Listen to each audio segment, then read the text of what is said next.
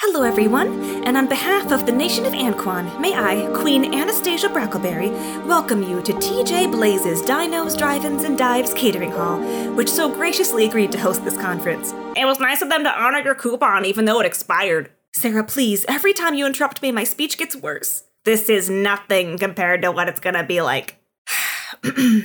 I am overjoyed that such esteemed dignitaries were able to attend, and hope that we may all come to an understanding regarding this peace treaty.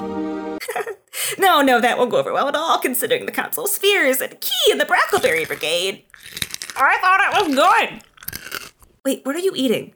Nothing. I told you to stop eating the snapoas. This is going to be hard enough without you eating the cornerstone of our diplomatic strategy. We want our guests to be happy. Then why are you giving them snapoas? Oh, you're right, you're right. Here, eat the rest of them. God, this is going to be such a disaster. From what I understand, they usually are. Sarah wasn't there for the other two cookie crews, but hopefully you were. In the third installment of this series, which takes place a few weeks after the prodigious back in chapter 4 of the main campaign, Ray and Sarah and Anastasia, and of course the Brackleberry Brigade, are ready to use their diplomatic prowess to aid in the formation of a peace treaty among several nations where tensions are running high due to interferences from the Jagged Dream.